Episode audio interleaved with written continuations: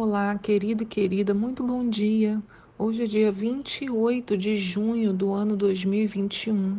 Aqui é a pastora Nícia e nessa manhã de segunda-feira, para iniciar nossa manhã, né, nossa semana, eu te convido a vir meditar um pouquinho sobre a palavra de Deus e sobre a sua aplicação no nosso dia a dia.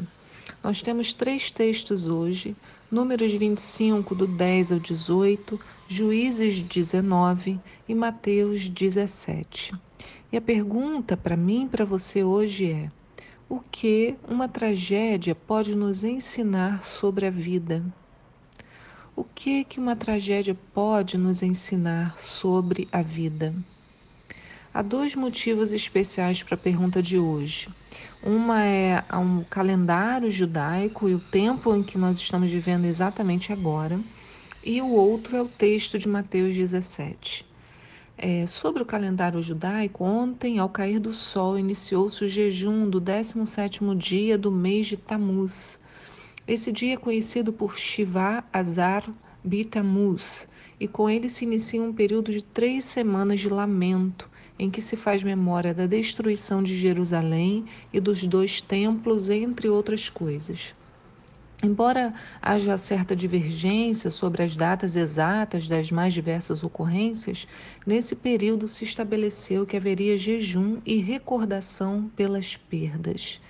No dia 17 do mês de Tamuz, isso é, na noite de ontem, né, domingo, no pôr do sol, até o pôr do sol de hoje, faz-se esse jejum em memória ao dia em que os romanos romperam as muralhas de Jerusalém no ano de 69 depois de Cristo.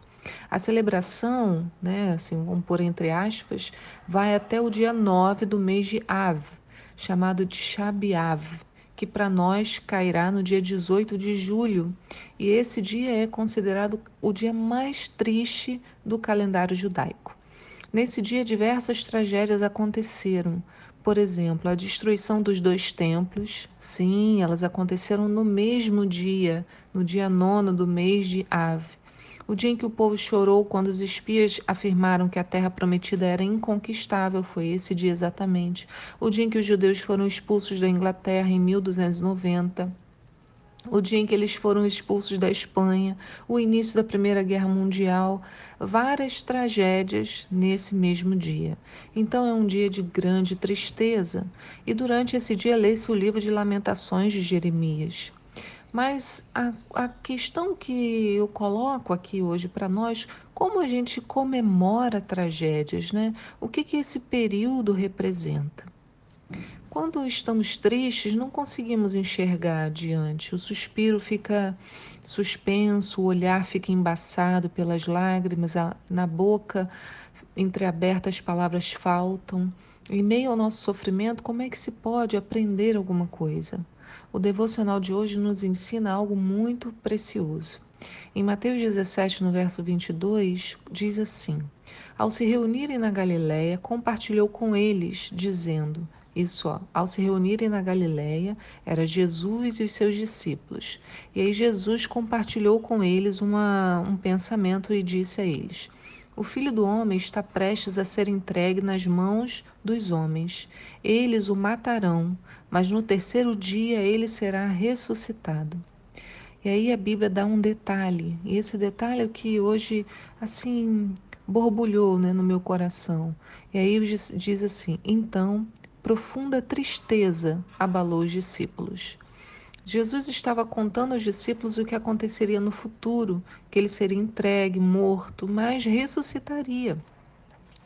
Porém, os discípulos, ainda que vendo o próprio Jesus explicando o futuro, ficaram tristes, tão tristes que isso abalou a todos. Né? Então, profunda tristeza abalou os discípulos. Nós sabemos que a morte de Jesus estava dentro do plano de Deus para a humanidade, mas ali, diante daquela perspectiva, os discípulos se entristeceram e a Bíblia não escondeu isso. Dias como essas três semanas propostas pelos judeus, que são de tempo de lamentação e luto, são importantes para o nosso organismo. É quando pensamos, refletimos e amadurecemos a nossa própria humanidade. Como a pastora Ana pregou ontem, né? Se você não viu, vê lá no nosso canal Comunidade da Aliança TV no YouTube. O tempo nos escorre, fluindo sem pausas, ainda que o nosso relógio acabe a bateria. Todos os relógios do mundo podem acabar a bateria, mas o tempo continua fluindo, né? Para nós, a observação da passagem do tempo e dos períodos e padrões é fundamental para a nossa saúde mental. Então, o que, que a tragédia tem a nos ensinar? A resposta é depende. Depende do que nos permitimos ver e ouvir. O livro de Lamentações, no capítulo 3, no verso 32, mostra o seguinte: Ainda que ele traga sobre ti muita tristeza, sua compaixão o amparará, pois imenso é o seu amor infalível. Afinal, não é do agrado de Deus trazer aflições, lamentos e pesares aos seres humanos. Eu achei esse texto tão profundo, né? tão propício. Então, aprendemos que, ainda que o Senhor siga os seus planos e que estes nos tragam sofrimento, mesmo que não saibamos explicar por que, que eles ocorrem, é, como a gente viu os discípulos tristes com a notícia que Jesus havia dado a eles, ainda que parecesse que ao fim seria tudo bem.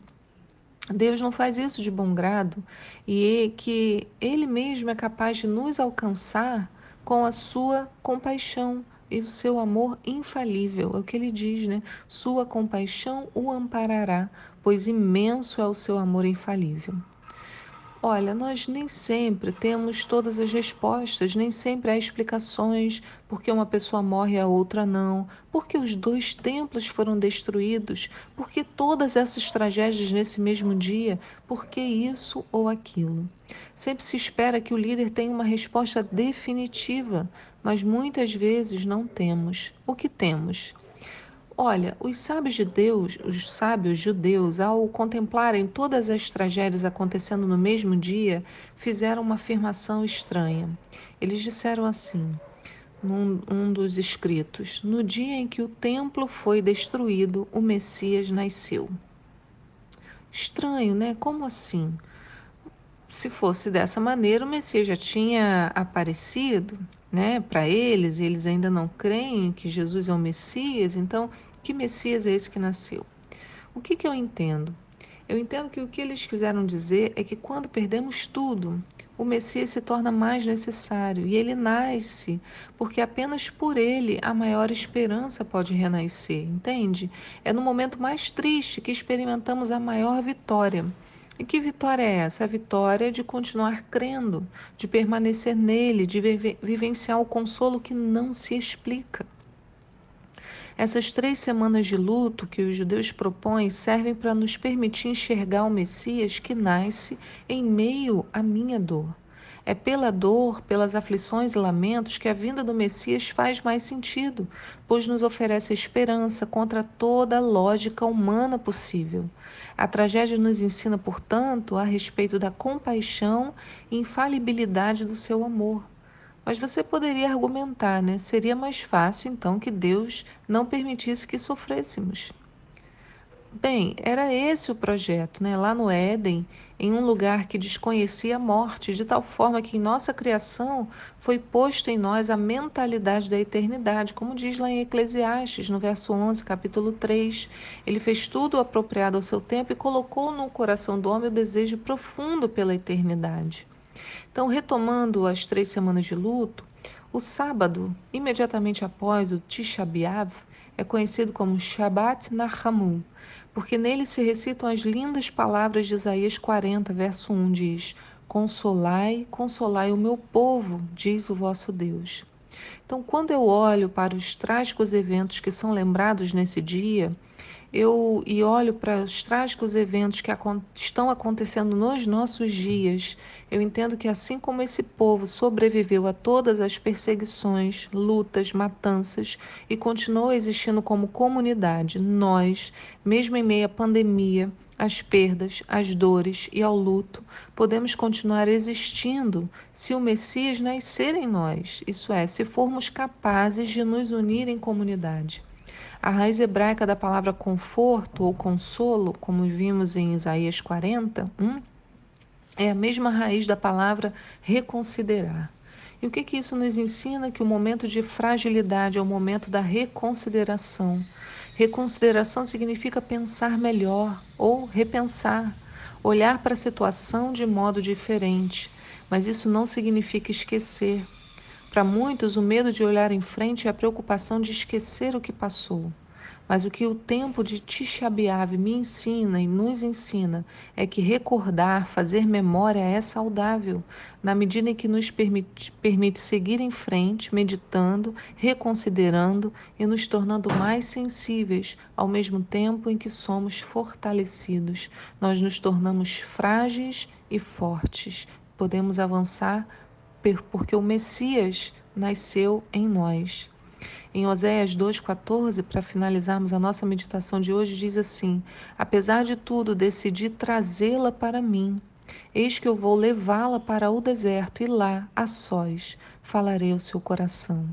No meio do nosso deserto, quando nós estamos a sós, o Senhor vem e fala ao coração, direto, diretamente. É isso que eu entendo quando se diz que quando os templos foram o templo foi destruído, o Messias nasceu, há um novo ciclo iniciando quando eu estou no deserto. Ele vem ao meu encontro e fala a sós, comigo, ao meu coração, eu, eu e ele. Né? Ele vai me trazer para ele. Aleluia. Que o Senhor te abençoe no dia de hoje.